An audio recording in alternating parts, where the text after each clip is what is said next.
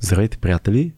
Ние тук сме като едно малко племе, което обаче вместо огън, който седи в центъра на масата, има телевизор, микрофони, кабели и точно като едно племе, ние ще си говорим за истории, които сме дочули. Това ще изобщо не го очаквах Ще разказваме истории, които сме чули. Това е много важно за племената. Поетичен човек. Добре, обаче не, Романтик. наистина не очаквах, че така ще започнеш. Това е 2200 Storytellers, приятели. Да Тук сме за изненадваме да, вече, за да освен- си говорим за аудиокниги. Освен зрителите, изненадвам и себе си вече. Е, което е иначе добре. ще стане безинтересно. Така е, толкова не сме си интересни. на- Хубавото е, че ние реално сме били пред а, огън и сме си говорили истории, просто сега ще си говорим истории, които сме дочули. Да, така е. Чули и слушали. Дочули. Дочули. Виж колко дочули. И сега Дочули като едни, истории. едни сторителъри, помните ли имаше едно време, аз много харесвам един сериал, който а, правеше моят любим Джим Хенсън, който се казваше един, като деца сме го гледали 100% всички, The Storyteller. На На Storyteller, който- сигурно го знаем. Не на английски. Не на приказки. Ага. Разказвача на приказки. Имаше нещо такова. който да. седеше на един разказвач с едно куче до камината и му Да, разказваше, да. разказваше истории на кучето. Да. И да. след това вътре те влизаха и самите истории нали, оживяваха, нали, разказ оживяваше и е, уникалният Джим Хенс с уникалните кукли. Велик.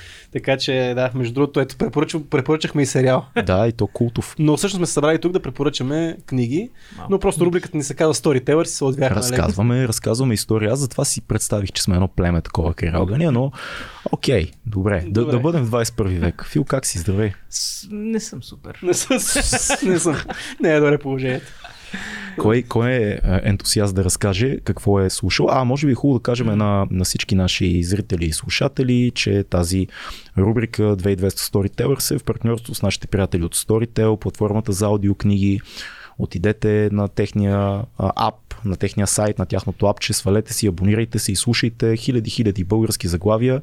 Ние слушаме постоянно, та чак се събираме и да си ги И не само споделяме. български, и англи- Да. английски. И английски има, Аз да. тази... Не, нямам тази Сега седмица мога на да, аз английски. мога да вляза много хубаво това с ли? български. да. Айде, Айде, давай. влез Аз за, за първи път слушах книга на английски.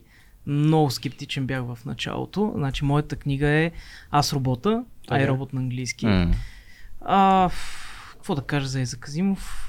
Каквото и да кажеш, да е кажеш, е малко. Не знам, да, аз не знам защо да изобщо да хваля Да, тази добре, книга, представи си, че някой, ще- някой който е на, на 15 или на 20 Мгм. и не и е живял под камък, не знае кой е Изак Изимов. Да, и малко така базови неща. Ами, един от... А, сега да не се изхвърлям супер много, че аз не съм мега запознат с биографията, но един от основателите на модерната научна фантастика, заедно с а, Клифърд Саймък и още сумати хора, аз като по-малък ги четох. Според много хора може и да е най-великия Най-великия. фантаст. Да, нещо Да. интересно, което четох днес е, че той е бил известен с това, че е бил страшно щедър към а, хората, които са му писали писма. Тоест, той е писал обратно много писма и има нещо като 500, не глупости, 90 хиляди писма изпратени обратно. Много яко. Което е 90 хиляди. Да. Това за какъв период ли от години е? Ми не знам, аз не, даже не мога да ти кажа кога е започнал да пише, но нали, доживял си е до, до дълбока стара. Да, да, той има и много яки видеа с него в uh, YouTube. Ти има О, ти видеа с как изглежда. Той като буги барабата. Да, да, да, точно така. Е, така един тук ни Ама с очила. С очила, да, да, да. да, да, да, да. Много як изглежда. Както и да е. Кажи, кажи. Не, не, ще кажа, че и Буги беше период, който е с очила, ама те А, са- виж, не да, бе, той не, Да, аз го не помня с очила всъщност. Е, май, са. Да, ма те са и тъмни. Аз само както и без да е. очила съм го виждал. Да. Та един, да, така изглежда. Много готин. И какво слуша? Да. А, значи аз робота, аз, а, Аз не, робота, не, м. очаквах, а, не очаквах, че на английски ще ми подейства по много по-различен начин, отколкото на български. Като естествено пояснявам, нали, защо. Специфично този а, актьор, този, който чете книгата, той, той не я четеше както аз съм свикнал от българските автори, той направо изиграваше. И там може да видиш, понеже той е, а, аз работя това, което може би доста хора не знаят, както и аз, че то не е една дълга история, това са девет малки историки, които са разказани от а, един персонаж вътре. А, и, и това означава, че има адски много герои в, а, във всяка история. Този, който я четеше, а, разказвача, беше феноменален. Просто такава игра с гласа, с моменти, в които, примерно, някой шепти и той шепти, той го изчита шептейки. Тоест, Просто искаш, такива малки искаш да детайли. кажеш, че има разлика между стила, който българските актьори възприемат да са малко по-дистанцирани, Да. да. не, да не става радиотеатър и това, което англичанин М. или Просто е така, американец е защото има, тук там има и на български, които има промяна точно в гласа ти неща, обаче са много по-леки, много по Мен така повече ме кефи, между И мен ми харесва повече така, Да. като се звучение на български неща. Ами, аз това е единственото, което съм чел по този начин слушал Да. и мен ме изкефи много повече, защото е аз си го представих, да, той е като филм направо в главата ти. Много по-различно от четенето. Мен ти неща повече ме разсеват, защото аз примерно искам да слушам.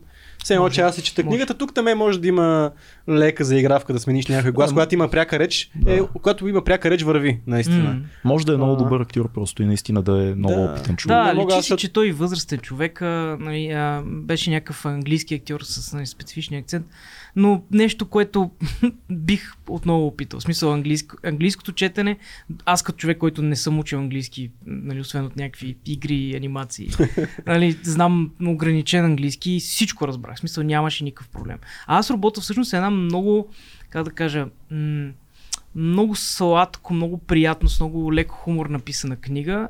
Историите вътре в тях няма нищо мрачно, няма никакви а, тежки те, то имат, има естествено философски теми, но не са предадени по някакъв а, затормозяващ начин. А, всяка история а, хронологично се развива, т.е. от началото на създаването на първите роботи, нататък след а, нали, някакви стотици години, всяка история разказва как са се усъвършенствали тези роботи и сблъсъка на хората с нови философски проблеми, които се създават с всяка нова генерация роботи.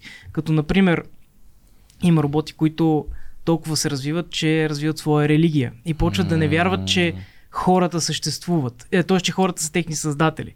Хората съществуват естествено, но, но всичко е хомо, пак е нали, много леко. Няма, Това е толкова яко, не знам. няма Аз не съм го чел, между другото, никога се Много е трябва да. О, господи, то е, и то е доста такава м- фантастика без нали, извънземни, без пътувания във времето и такива неща. Много е, както се казва, много е земно, макар че нали, е извънземно. И много социално и философско. Като Много, да, всичко. да. А, фундацията беше негова, нали? Фундацията, Тя, да. тя също. като, като доста по-малък ме разтресе много като книга. Изключително така.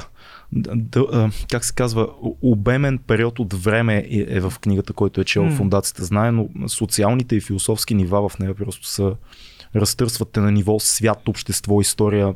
Изключително трябва да я прочета пак. Между другото, много малко си спомням, но си спомням, че ме разтресе доста. Тя е аз, аз работа, повечето хора, а, ако не са го чели, се сещат, Гледали филма с Уил Смит. гледали са филма с Уил Смит и се сещат за, Нищо общо. Ето, А, трудно се пресъздава. за, за правилата на трите, трите закона на Да. роботиката от Да. аз робота, нали Да. така? Че робота няма право да наранява хора и какво беше още? Те са-? За те- те, те са моралните, за- в кода са му сложени тези... Да. Да, и то оттам идват и много от проблемите, защото а, човека си мисли, че като ги създаде тия три закона, а, реално Всичко няма, е всичко е окей, да, Да. няма никога да има проблеми с роботите, но всяка историка всяка историка дава точно обратното. Тоест, какво би станало, ако робота нали, направи това и това и това, което е с разрез. Тоест, когато единия, а, когато има някаква ситуация, в която единия закон е в разрез с другия закон. То и това е навсякъде. големия въпрос, доколкото си спомням поне от филма и от а, този разказ конкретно, който е за робота, който обвиниха в убийство, нали, той е един от девете Да, да, там. това е филм. А, там големия въпрос, който се задава е дали в един момент не се оказва, че изкуственият интелект има свободна воля. Всъщност М. това е нарушаването на, на закона, задава въпроса как изобщо си нарушил закона. Как си преценил като машина, че това е правилното нещо. Тоест това отива отвъд задълженията, които ти имаш. Но ви- вижте колко е напредничево това, цяла, ця, това е, нали, цялата книга, защото това е в момента един казус, който има пред изкуствения интелект О, генерално. Е, он е да Идеята е- си изкара някакво нещо. Да, там. идеята е сега, примерно, какъв е моралният компас, ако създадем един изкуствен интелект, който трябва да взима решение, какъв морален компас трябва да интегрираме в него. Да. Ако трябва да спаси твоя живот или на някое малко дете, което е, ако става въпрос за автомобил, Да. какво трябва да направиш, защото той по Да. принцип би трябвало да запази тебе. Обаче какъв е моралният компас на един робот? И това са неща, които в момента се срещат според мен на практика хората, които се занимават с а, този казус. А това е една, една, една творба, която от коя година е аз робота? Тя е 56-те, може би нещо такова. Много е стара. Много, Да. много стара. което... Не се усеща стара. Това е интересното, че макар, че роботите са описани малко като нали, такива ходещи тенеки, Да. изобщо не е. Има, има примерно. Още... Като, като на Илон Мъск робота. Да, е, даже неговия е по-добре. А, първата история още е, даже дава един такъв проблем, който сега го имаме в момента. Едно момиченце а, си играе, е, техните са и купили робот, той е от някаква там първа генерация, той дори не може да говори. Той е просто ходеща машина и като кукла на, нали, на батерии. И тя си играе и толкова се привързва към робота, че не иска да си играе с другите деца, с никакви други деца не иска да си А, играе. иска да общува. Добре, това Иска пак е нещо, което го имаме с таблетите в момента и с а, Да, да, да, и аз го чета и си казвам, децата и технологията «А, изобщо като Да, човек. И, и, и историята на. Нали, пак, пак не е някаква супер мрачна ли. Няма смърт, няма някакви много тежки неща. Всяка историка си има и край, нали? Не е просто с някакъв отворен такъв сам да си размишляваш, но има интересни теми. А, примерно, точно тази история с робота, който създава религия. това той, е много интересно. той казва, нали, иде, интересното е, че той постоянно спори, той не убива нали, хората, с Мгм. които са му шефове, ами той спори с тях. И постоянно той ги оборва с някакви логически твърдения, които като ги се заслушаш, да, нали, смисъл всичко, което казва, логически е издържано, обаче те се, се формира върху някакви постулати, които той смята за нали, базово знание, Мгм. за common sense и, и така винаги над- надцаква хората. Те, те просто Тоест той, той оборва, че не са създатели на роботите хората. да, ли? той казва, а, нали, казва, ние сме, ние роботите и аз, аз съм, нали, там пророка на твореца, нещо такова беше. Нали, кой е твореца, ами не мога да ти кажа, той е някъде горе, ние не може да го достигнем А, и това е някаква алегория за религията генерално. Да, да. И за интелигентния дизайн, и за происхода. Срещу, аз поне така го разбирам, като ми го разкажеш. Срещу, за а, радикални християни, които спорят срещу еволюционната, еволюционната линия, че човека има Да, такъв да, механичен да, да, да. еволюционен М, происход, а има точно. творец.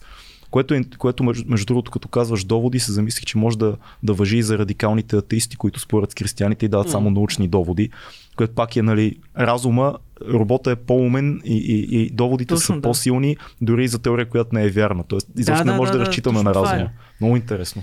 Да, и, и всичките истории са страшно интересни. Нали, Супер книга, аз трябва да. Мега чекна. интересна, особено на английски, гарантирам ви, дори, нали, аз ви казвам, аз Да. не съм някакъв добър по английски, хора, Супер много е по приятно. Колко имаш по-английски? Колко- А, о, о, особено, Питай го нали, по френски колко има. Че, нали, като четеш един текст, поне за мен е много по-лесно да чета и да разбирам текст, Да. колко да го слушам, защото Да. някакви думи може, може и да Защото не ги имаш чуеш. твое темпо, може да си зададеш по принцип. Да, да, да, да. Но може би, защото играта на, на Да. човека е като актьор. Аз Еми, това, аз го, може това би го, между другото, само да вметна, това да. го работя, по- понеже аз имах този проблем дълго, че много по-лесно разбирам английски, като слушам, по-бър, по-бърз съм, отколкото като чета. И от а, половин година почти всичко, което си пускам да слушам или гледам като клип, го пускам с субтитри. И усещам как А. почнах да, да тренирам Ага. по, Да, да. по-добро четене и писането ми също почна да се подобрява, между другото, което е интересно. Добре, ще пускаме ти да пишеш няма как, няма на- как да кажа, защото много рядко ми се налага да, да пиша, но със сигурност Да. четенето ми на английски стана много по-бързо, много по-смут.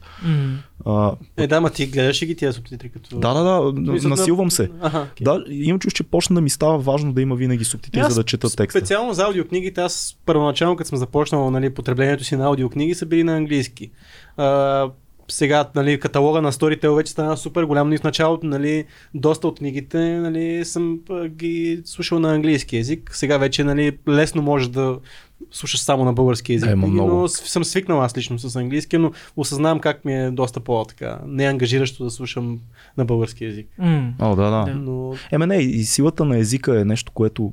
Езиците придават нюанс. Според Да. мен е едно нещо, което е писано на английски, примерно Толкин да слушаш на английски, е, трябва да го У. слушаш на английски. О, за нали? Толкин Да. имам една аз между другото слушам Кажи една ти. от книгите, там да, Коя, коя?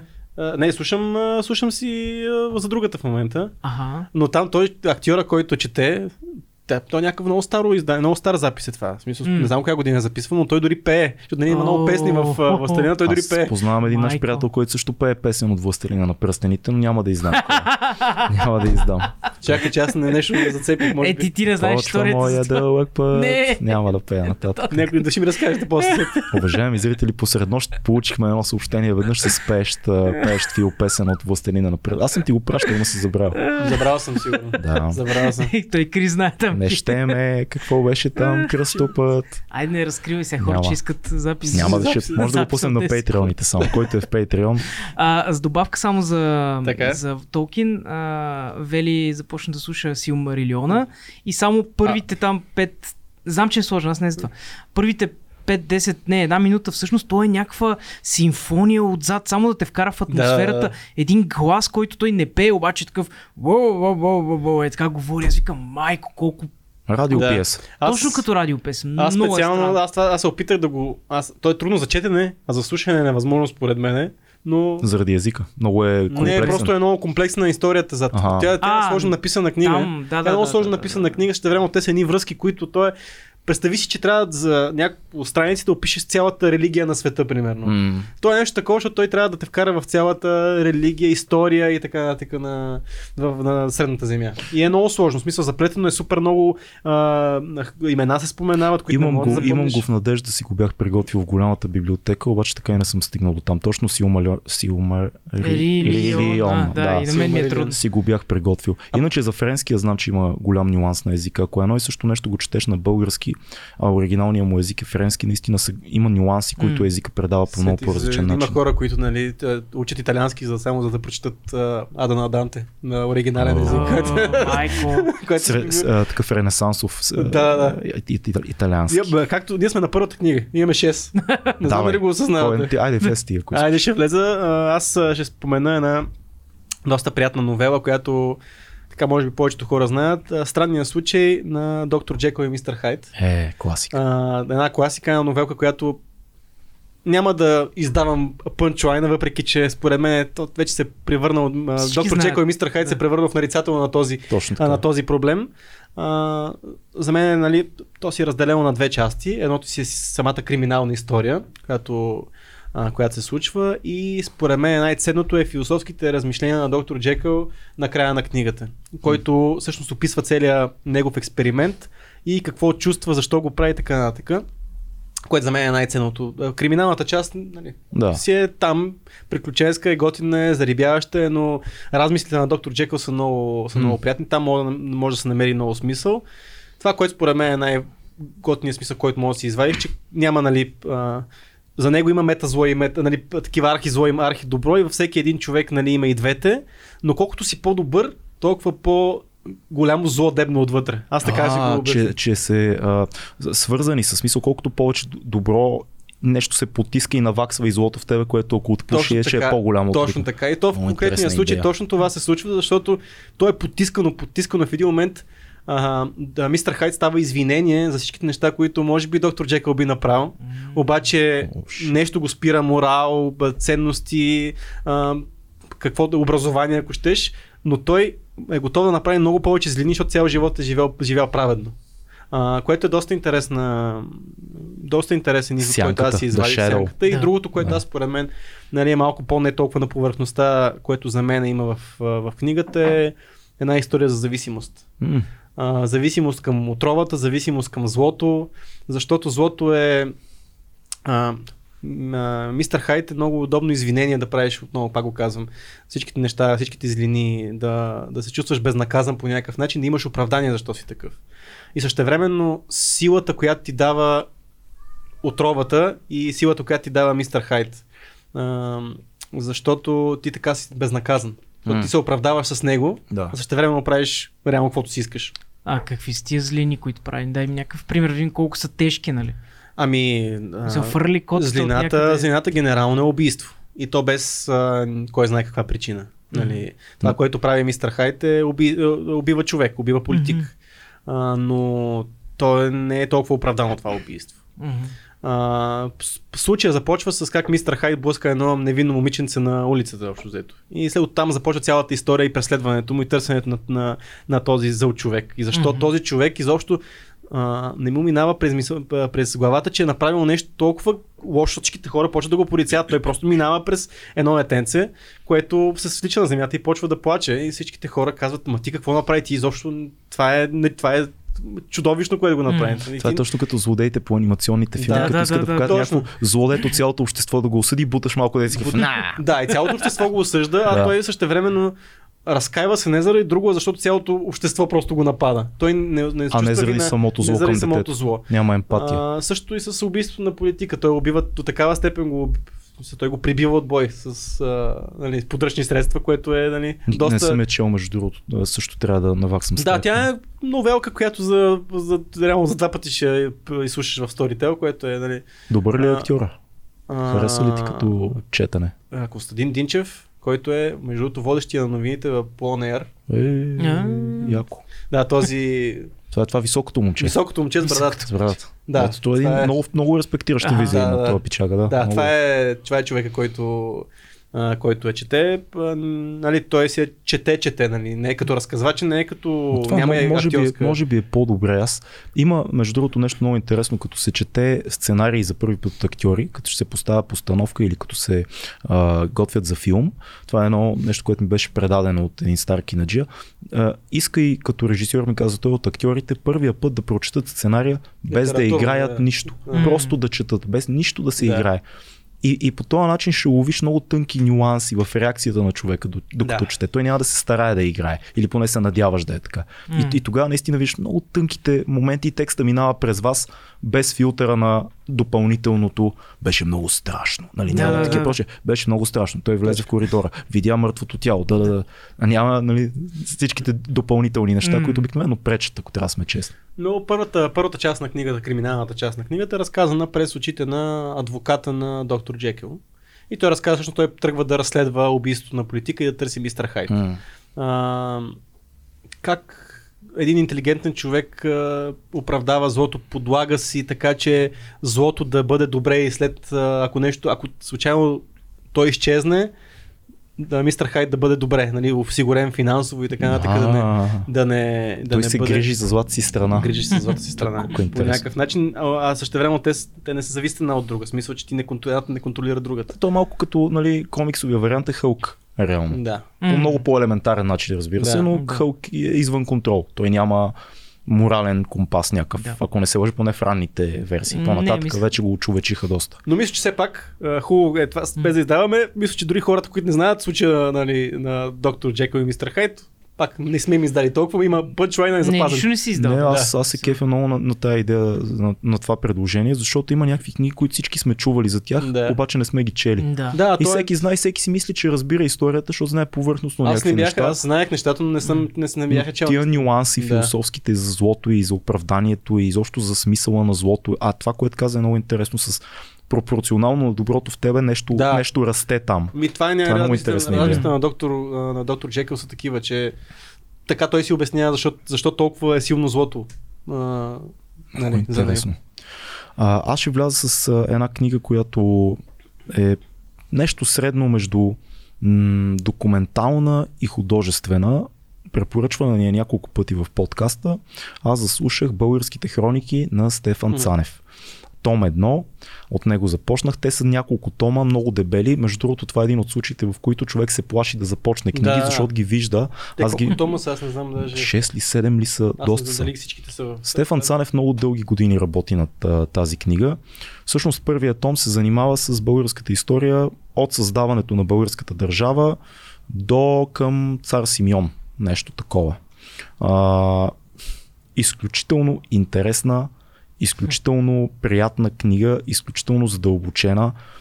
За първи път чета историческа книга, която да е толкова жива. Защото Стефан Цанев, знаете, великия Стефан Цанев, един от най-големите ни поети, автори, драматурзи, той се рови много години в източници, събира историческите източници, събира пъзела, постоянно цитира кои източници използва, но разказва историите доизмислено, М. художествено. Тоест Да. ти, ти знаеш, той казва, еди кой си а, а, пише, че Аспаруховата конница е минала от тук до тук, еди коя си година. И след това чуваш, Аспарух яздеше с белия си кон край реката, после да, да. В един момент чуваш диалози. А, много е, много е а, така живо. Просто е живо, защото в един момент тия сухи имена и персонажи, които знаем от историята, просто като нали, ученици, едни дати, Да, едни имена учебник. в един момент те оживяват. И с Мишо Кунчев си говорих точно преди малко за, за книгата. Той каза, нали, знаеш, че не е 100% а, документална. Аз казвам, да, има много източници и със сигурност има много доизмислени неща, тип Хана каза, М. еди какво си, седейки край огъня, Хана каза.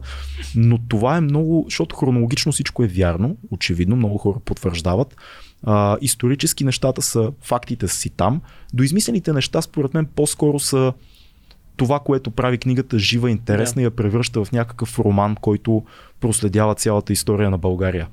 А, това, което на мен много ми допадна в първия том, аз имаше изключително много неща, които не знаех по линия на нашите така запечатани от детството траки, славяни и прабългари. Mm. Изобщо културата на тъй наречените прабългари, които си просто българи, между другото, никой не им вика прабългари, е, да, това да. си е някаква наша си странна измислица. А, Кобратовата държава, идването на спорухнатия територии, останалите братя, mm. славяните като традиция, като народ, които са били тук а, траките като култура, която когато Аспарух идва са почти изчезнали, mm. се оказва. Те са се сляли до толкова с а, Византия, че няма много траки реално. Но всъщност тракийската култура е тази, която и това, защото има цяла глава за, за тракийската култура. Тя вдъхновява в последствие гръцката и римската. Божествата на траките и много mm-hmm. традициите на траките се преливат в гръцките и в римските богове. Много е интересно. Изобщо си нямах на идея за, за много от тия неща. А, впоследствие изключително така и философски и социални размисли за отношенията България-Византия, които са като той казва, за да, за да разберете историята на България, трябва да знаете историята на Византия. Те са изключително да. скачени. За отделните императори в Византия. Впоследствие, е сега, даже до преди малко слушах за а, Борис I Михаил, толкова е живо изобщо тази личност негова, която той казва през деня той управляваше, през нощта слагаше расото и отиваше в храма, където изкупваше греховете си, от които беше разкъсван. Това е много, много, много силно пише Стефан Цанев и, и е много интересна книгата. Мисля, че е подходяща за абсолютно всеки, който а, може би по някакъв начин смята, че историята ще го текчи, ако забие в нея и му липсва този художествен и философски аспект, който. Но са сериозни Стефан... трудове, все пак дълги сериозни трудове, така че не е. Да, нещо, което се слуша, е... слуша се много да. приятно, слуша се като художествена литература, но най-готиното е, че постоянно Стефан Цанев той още в началото на книгата изрежда всички източници, от които е взимал. Всички историци, някои много древни, други по-съвремени.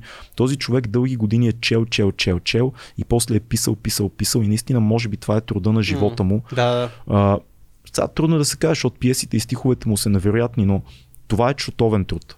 Буквално. Цялата история на България е написана по този начин и, и така запленяваща.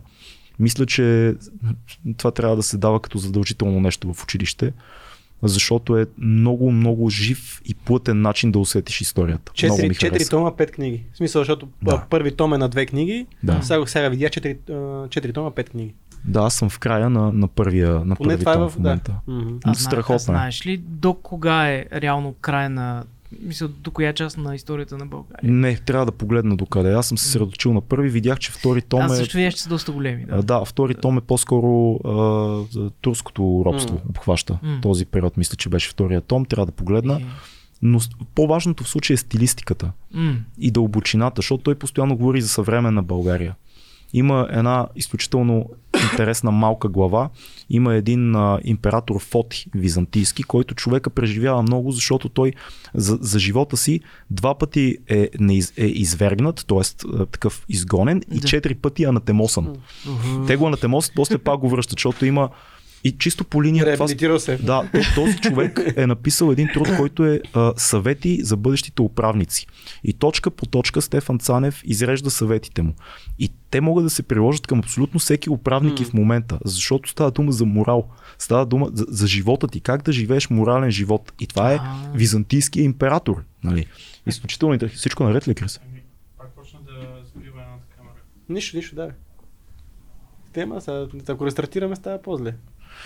Та, а, много е яка книгата, препоръчваме на всички да я слушат и а, така да си помислят за миналото ни и за нюансите в него. Много неща, между другото, за азбуката, за кирилицата, за глаголицата, за управлението на трите, на трите традиции българската, прабългарската в кавички, славянската и старата тракийска традиция, която са заварили обединяването на, на тези народи и традиции.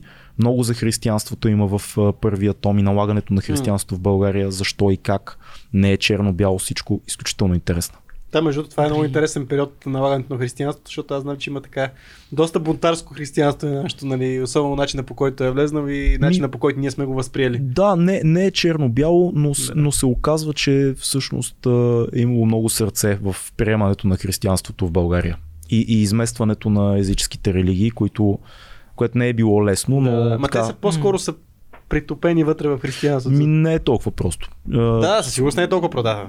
Има, има и такъв момент, но, но реално става дума по-скоро за сблъсък в един момент Е. и е много интересна на Борис Първи Михил историята, защото единия му син е Расате, който зад гърба на баща си се опитва да върне отново езическата Мгм. традиция и нали, той го убива, убива сина си, а всъщност другия му син е Симеон, който е малкият Да. син монаха. М. А, и изобщо византийската традиция в контекста на християнството е много интересна. Колко са били образовани някои от най-древните ни управници, вече нямаме такива хора, които да са учили в Магнорска. Ще ви кажа нещо, което ме а, а, за, за финал. Да. Нещо, което си мислех ония ден. Гледах а, едно предаване по телевизията и един човек говореше как той се чувства българин и се идентифицира българин с българското село и българските традиции и българското възрождение. И аз си зададох въпроса, добре, от цялата история, защо всеки, който обяснява, че се чувства българин, си избира този период за идентичност? Защо никой не каза, аз се чувствам българин, искам да съм образован, да говоря 8 езика като цар Симеон, да съм изчел всичките древни книги и да искам едно така модерно бъдеще за страната. Това също е българско. Тук идваме на една друга книга на времеобежище, които пак хората на, се делят в, на, точно на този възрожденския Да, период и да. на, на комунизма. Другарите и Да, юнаците. юнаците, да. Да. Което е също и ми, това е някакъв далечен период. прави да разкажеш. впечатление просто. Никой, никой не казва, българската ми идентичност е примерно от преди турското робство в Симеонова България. Да. Аз, не- аз не искам да съм образован монах, защото никой не казва, моята идентичност е да съм Аз- образован монах. Не, селянин, а, слама и а, Селянин. ма- Е, не магари. може да се върнем в средновековието. Той и в а, сламата не може да се върне. Е, хората се връщат. Доста Добре. близко е, така че всеки, не. всеки, добре, нека това да Може има това е, да, и- да. идентичността. Разсъждаваме се. Абе, филм, Да. може ти да ти взема реда. Мисля, защото мисля, че моята, моята препоръка следваща се Аз връзва. ще да се вмъкна към тебе, Маре, давай ти пък после. Ами защото моята пък проблем. а, препоръка е нещо подобен труд, който обаче пък не обяснява българската история, а обяснява гръцката митология. и А, книгата, знам да. чете, да. И книгата е Митове на Стивън Фрей. А, който... За, завиждам, че изслуша тази книга преди мен.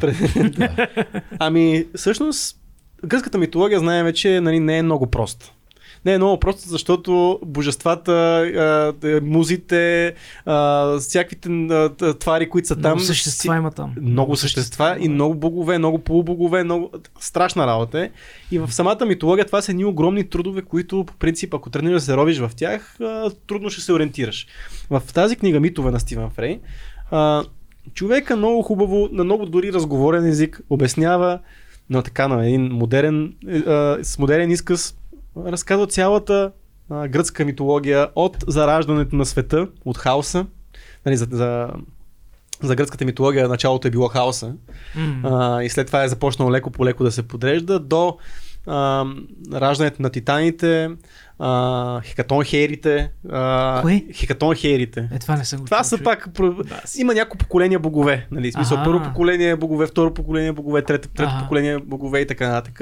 Е, титаните не са богове. В смисъл, те Да, са титаните не преди са. Те боговете. са преди боговете, но пак, в смисъл, богове си, генерално може да ги наречеш Не, всичките не, са, не са хора. Ма те и боговете не са хора. Да, да, ма титаните не са богове. Нали така? Те са бащ, бащите, и майките и бащите на боговете. Да. Да. В смисъл, когато бог... Окей. ерата на боговете вече е там. Ама пак, се, пак са такива митични създания, които може да ги наречем съобщо Добре. богове да ги Окей, наречем. окей, добре. Да, но с, а, така, поколенията и кой, кой се син на кой, как защо се е случило, всичките пикантерии вътре.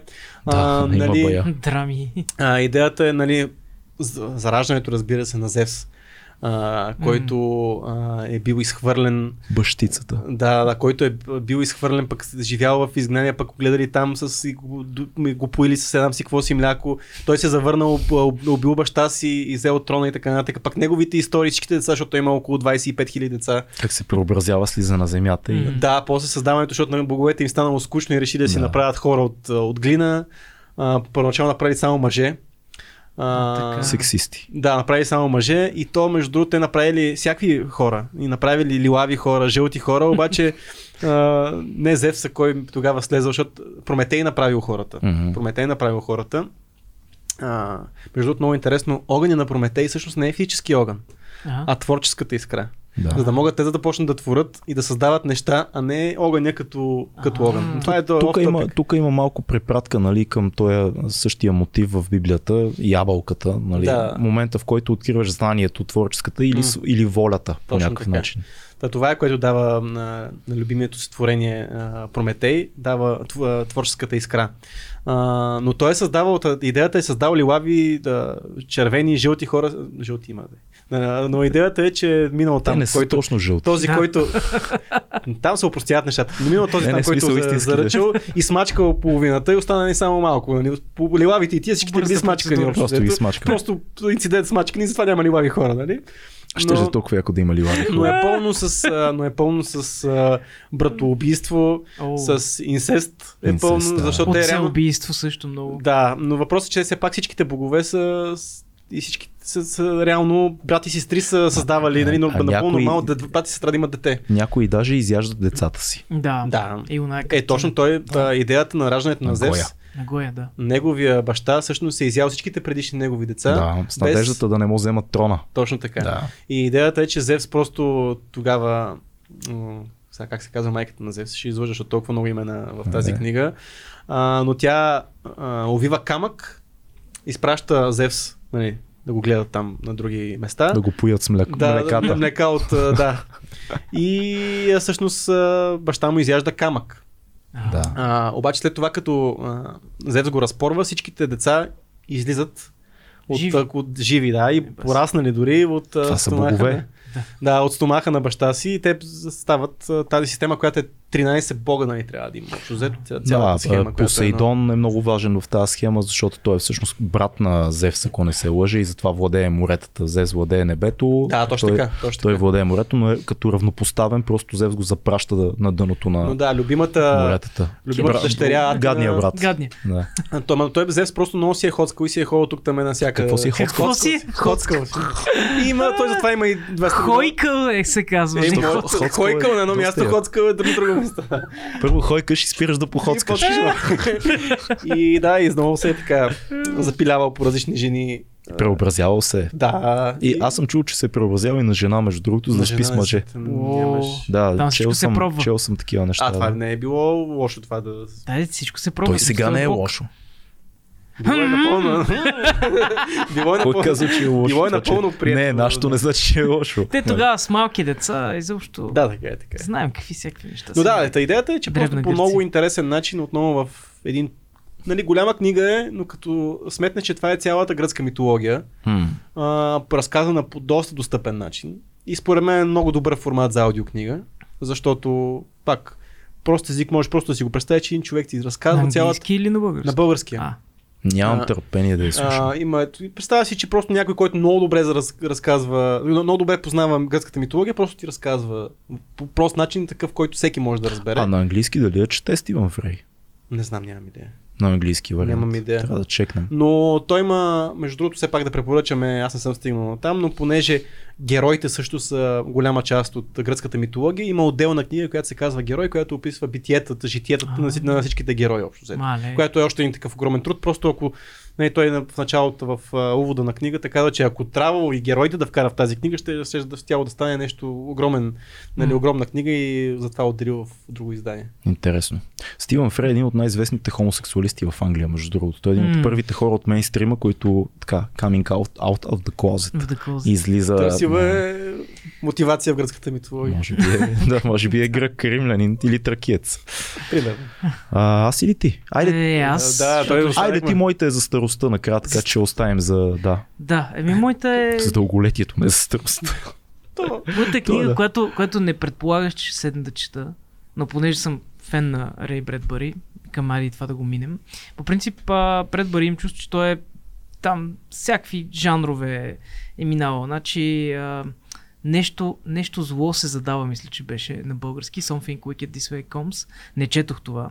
Но нали, това е един жанр, това е такъв малко мистери фантастика. Тук сега това, което аз четох е а, нуар, а, детективска драма.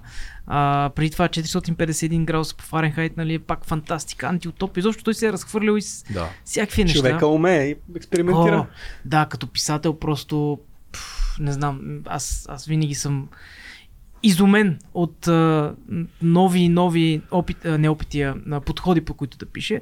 И това, което четох е Смъртта е занимание самотно на български. А, то е история за един писател. Един писател през 50-те години, 49-та година, в а, Венеция, Калифорния. Не съм проверил дали съществува такъв град. Винъс, Калифорния, да. Има, има. Има, да, Винъс, Калифорния. Винес, Калифорния. А, така. Просто да. в България му казват Винас винаги. Има и Да. такива Така ли? сериали, много се случват там неща, Да. да. Ми аз за първи път чух, но... Е, Венеция не съм град... чул да, го- да го наричат никога, може би, защото Но най-вероятно си оттам. Най-вероятно Те, всичко са взели. Париж, Венеция, Е, да. всичко е. Дори Америка. Нью-Йорк, е- нали, в Нью-Йорк Америка е има Новия Йорк, който Да, е... Нова точно Йорк. така, да. Ето, то, то, тази калифорнийската Венеция, тя пак има вода, ама нали не са канали, ами той просто е на брега на, Е, на кажа, да, enough, добре, да, Венеция. има някакви неща, да. А, интересно, че той е описан този град като как да кажа, като някакво същество само по себе си. Тоест, той е... А, а, Като Готъм.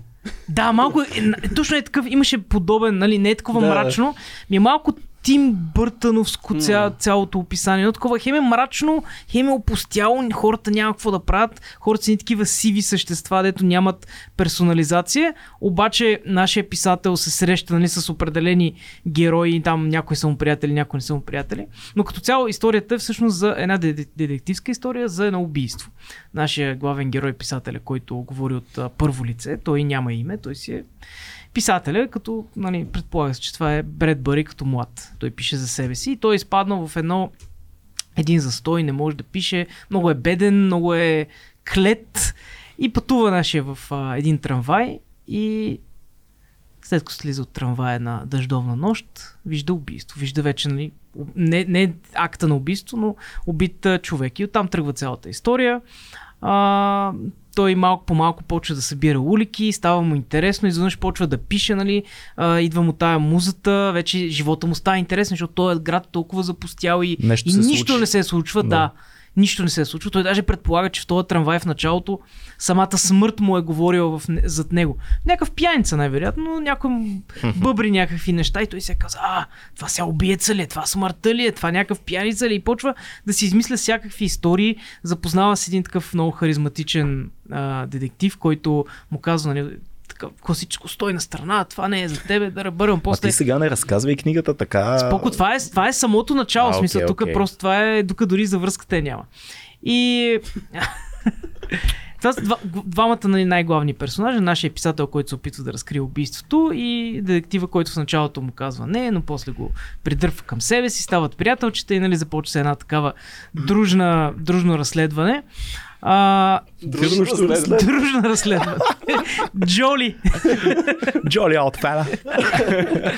А, интересното, освен нали, града като персонаж, са и тези множество герои, които среща а, нашия писател.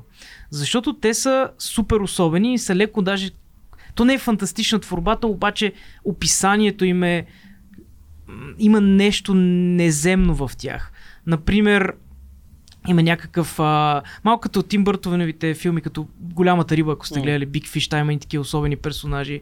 А, хем е леко мрачно, хем има някакъв странен човек, който примерно живее в супер малка къщичка, вътре с 2900, не знам си колко книги, някакви такива шантави, нали, а, персонажци. Някаква жена, която е толкова дебела, че единственото нещо, което прави в къща си е да, а, да, да става от стола, да отива до хладилника, да се връща да си пуска плочи на от Тоскана, мисля, че беше. Няк... Не знам, някакви специфични плочи. Най-вероятно някъде има такава жена. Да, Ня- със сигурност. Супер, да, супер специфични, много шантави персонажи. Нито един не се повтаря, всичките си имат някакво особено чувство за хумор и, и нали, някаква черта, която никой не си виждал, като примерно един браснар, който е а, който е изключително лош браснар и фризьор, обаче и той си пуска някаква специфична джаз музика, на която танцува вместо да стриже хората и някакви такива странни неща. И реално цял, цялата книга е за тези персонажи, защото то, нали, хем детективска история, реално ти се чудиш кой от всичките хора е убиеца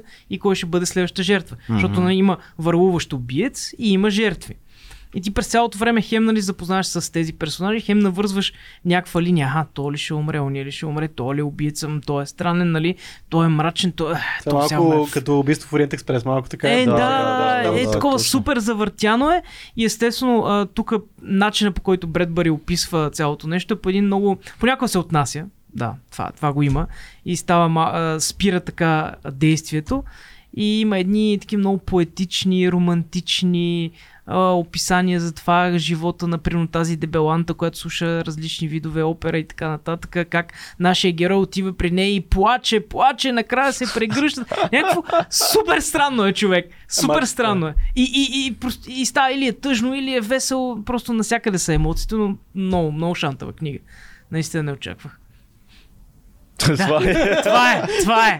Не знам какво да кажа. То, е, то трябва да се изчете просто. това, това е много... Няма а, нищо философско, ето това иска да кажа. Няма нищо философско, няма някакви поне за мен дълбоки теми, освен може би. Не, Аз не случайно казвам, За писателя, да, не случайно спира. казвам нали, убийство в Ориент Експрес, защото то нали, описанието на, всички, на всеки един персонаж е много важно за това кой е убиец и ти почваш да М. влизаш в главата на всеки един от персонажите, когато са толкова странни, според мен е много по-лесно се случва това влизане в а, света на този човек и защо, защо той може да има мотивация да убие някой. То, то, Да. Тоест, Този всяка, жанр- всяка част от описанието е следа, евентуално. Ами да, Точно, то, точно, то да. има между Да. другото и такива игри, такива, които са базирани, в смисъл, игри, които са да разкриеш убия- игри? Настолни игри, които да разкриеш да, да. убиеца. Те си винаги персонажите са някакви супер лаки такива и изглеждат по някакъв особен начин. Покойния някакви- Роро едно време в мисията, ако си Да. спомняш Филка. И, и цето Да. тип, знаеш, той играеше такива непрекъснато в ефир, играеше Да. такива Е, да, разследващи. да, да, Според мен е част от жанра това Нощния нещо. мист. Да. Даже Да. аз го гледах, не играх, нищо беше интересно като сюжет просто на Да. моменти. Така че да. А, аз за финал съм подготвил една книга, която според мен е на ръба на self-help книгите, което е странно за мен, но е с много добър вкус. Книгата се казва Икигай. Икигай всъщност е едно понятие от японската култура, което значи изкуството да си заед. Да. И е много интересно ме хвана книгата, защото в началото двама европейски а, психоаналитици правят едно изследване, което описват в книгата. Тя е документална, не е художествена. И почнаха да си говорят за Виктор Франкел и за смисъла. И за това, че човек за да живее дълъг и щастлив живот, трябва да има смисъл. Логотерапията, basically. Да. Говорили сме много за Виктор Франкъл. Ако не ви е попадал и ни слушате за първи път, слушайте Човека в търсене на смисъла, книга, която много, много, много пъти сме М. споменавали и променя възприятията на хората. Но идеята на логотерапията е, че ти трябва да имаш нещо, за което да се бориш този живот. Тоест, хедонизма не е достатъчен просто да живееш за това да ти е готино, защото като дойде проблема, хедонизма не, не, не, не може да го победи. Няма с какво да се въоръжиш, да се изправиш срещу нещастието, което идва неизбежно. Да. Та, а, тези двама европейски учени, май бяха португалци, провеждат изследване а, върху жителите на Япония. Най-много. Да, И и то на конкретно на един на, да, на едни острови, които най-дълголетните хора мисля, че са точно там, така. Там, където всички знаем, че са дълголетниците. И м, интересното в книгата да я резюмирам, да не изпадам много в детайли. Винаги, когато говорим за дълголетие, средоточаваме върху храната, върху спорта, върху а, така, активността, об- общуването, изобщо върху едни такива външни фактори. А се оказва, че почти всички дълголетници са тези, които са намирали нещо, с което да са заети и след пенсионните си години. Тоест имат нещо, което да правят. Оказва се, че това е много, много, много важно. Според някои хора може и да е по-важно от физическите фактори. А, да имаш нещо, за което да ставаш сутрин, да имаш нещо, за което да, да посветиш живота си на него, нещо, което да е твоя бял кит. И то може да не е големия роман на живота ти. Mm. То може да е буквално а, колекцията ти от а, а, фигура на, на маймунки която ти продължаваш да, да разгръщаш с живота си, да продаваш, да купуваш, да се чудиш това дърво сега какво е, изобщо да забиваш нещо, което е твое. Винаги в нашето съвременно общество съм забелязал, особено напоследък, че си говори много за бърнаут. Всеки е много зет, всеки се чуди как да чилне, М. как да се спаси, как да си почине, как да избяга. А се оказва, че заетостта е ценност, която може да те отведе към едни спокойни старини и един смислен живот. А, ние като западняци и балканци, имаме, имаме така тенденцията заетостта да я слагаме в неприятната част. Да. Ама много съм заед. Винаги всеки, а, много съм заед, много съм заед. Всъщност за, за японеца заетостта е подарък. Това е възможност ти да живееш. Останалата част от битието е тегубата, липсата на неща за правене. Много е интересна книгата, препоръчваме на всички. Има много лични истории, има психологическа част, която правят препратки към логотерапията на Франкъл. Много е лека за слушане, но е много добър мотиватор на, за всеки от нас, според мен, напомнянка, че трябва да имаме неща, които са ни интересни, неща, които да правим и че да, имаш го се, така, идеята за бърнаут и прегаряне и многото голямата заетост, която може да те съсипе, но и другата крайност, неправенето на нищо в дългосрочен план може да бъде изключително вредна, особено от една възраст нататък. Мгм. Така че това е книгата, която препоръчвам. Икигай, Икигай. тайното, тайното познание на Япония май беше цялото заглавие, но ще си я намерите в Storytel. Аз много ще има линк отдолу под видеото. Да, аз много отдавна тази книга съм е слушал, още като излезе Мгм. в Storytel. Наистина, както казваш, на- не е self-help, Да. защото все пак си е проучване, наистина те и правят Сериозна е. интервю, интервюта с тези хора. Точно нали? така. Много интересното е, че това е някакви а, столетник, който всеки ден прави едно и също нещо, примерно става, ходи 5 км, прави някаква задачка, връзва някаква лодка някъде. Има, има социална среда. Да, Други рибари, да. които връзват лодки. И като го питаш, Да. нали, той идеята е, добре, първо аз какво ще правя, ако не го правя това нещо, Да. и кой друг ще го направи, ако не го направя Да. нещо. И това е, че е част от ежедневието ти, ти се олицетворяваш с това твое занимание по някакъв начин. Аз мога да направя паралел с а, една книга на Бъртран Ръсъл, която четох а, в пак дигитален вид, но не я слушах я четох, която се казва Покоряване на щастието. Бъртран Ръсъл е един от най-големите западни философии, променил е начина на логиката и, и прави връзки между логиката и математиката. Той е изключително сериозен философ, който в края на живота си започва да пише книги за по-мейнстрим публика. Та той казва, че единственият начин човек да живее щастливо в края на живота си е да се занимава с неща извън самия него. М. Тоест, много е тъжно малко като четеш, защото той казва, замислете се, след 60-70, повечето ви приятели може да са живи, може да не са, но те си живеят техния живот. Децата ви най-вероятно си правят техните неща. Миналото ви е вече минало. Няма много неща, които да са около вас и да, да така, във, вашите, във вашите спомени, във вашата душа, които да не ви носят носталгия единствено. Тоест нещата са минали. Единственият начин да, да бъдете щастливи, колкото и да мраза тая дума, Да. е да се е, насочите извън вас самите. Интереса ви да е външен. Тоест нещо по което работите, нещо, което проучвате, някакви е, неща от живота извън обсесията на съвременния човек, нар, нарцисизма. Да. Аз, аз, аз сега, защо преживявам това сега, защо чувствам, о, на мен много ми липсва еди какво. Насочи вниманието навън, казва той, и тогава ще видиш как живота добива много повече смисъл. Ти не си центъра на Вселената. Не дай постоянно да се оставаш на носталгията, на спомените. Да. И мисля, че това е много добър съвет и много хубав паралел към това, което и японците практикуват масово. Хубаво, че пак от... тя е хубав балансьор на други self-help книги. Според мен тази Икигай. Много е, Защото много тя- е класна. Тя е хубаво да я прочетеш, като, като си в този, нали, ние живееме в а, така, годините на хъсъл културата, така наречената. точно. Това е хубав балансьор, защото всеки отива в онези други, нали, в крайностите. Ти пак а, имаш голяма цел пред себе си, но тя обикновено има, някакъв, има някакъв край. Аз трябва да направя Точно нещо така. конкретно, да аз а, сега ставам всеки ден в 6 часа и грайнда супер много, защото а, аз трябва да стигна на едно ниво, Точно така. защото това ще ме направи щастлив. Да. Докато Икигай е по-скоро аз го правя, защото това е моето нещо и няма кой друг да го прави. Какво да правя друго, ако не правя това нещо. Да, и, и- и, времено така окей е да бъдеш работник и да правиш нещо простичко, Да. да го правиш добре. Ама те са царе на това. Да. А, всичко, ние, ние постоянно тук в България знаем за икебаната, знаем за оригамито, знаем, но това са малки неща, знаем за чайната церемония, М. много за Япония, но това са малки неща, които на пръв поглед ти си кажеш, добре, може ли 20 минути правиш чаша чай, Ама не е чашата чай, М. а начина по който Да. я правиш. Тоест правенето е по-важното от крайния резултат. Да. А, и това е много голям много голяма разлика в западното индустриално мислене, по-скоро бих го нарекал, и източното, кое, които също са много индустриални, като се Да. замислиш, но виж как са го вплели готино в културата си. Според мен е много готин пример е човек да изгледа, има, много, има и в YouTube документални филми за а, японски майстори на катани. М. Защото това всичкото, което го казваш, обаче така големено, мащабирано в, нали, в нещо, което се прави години наред. Наистина как тези хора от самото, защото японския меч не се прави от както се правят нормалните остриета от а, заготовка някаква стомана, те а, започват от желязна руда. Започват по, Уау. по начина по който а, свети самата руда, кое има си за всяко нещо си има име, кое е за външната част на острието, кое е за вътрешната част, кое, от с кое ще правят вилици.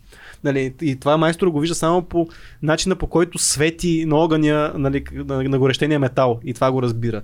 До хилядата пъти сгъването на, на метала, за да стане вече някаква, а, да стане стомана истинска. И каляването и след това а, полиране, шлайфането, заострянето, така нататък, което също отнема месеци.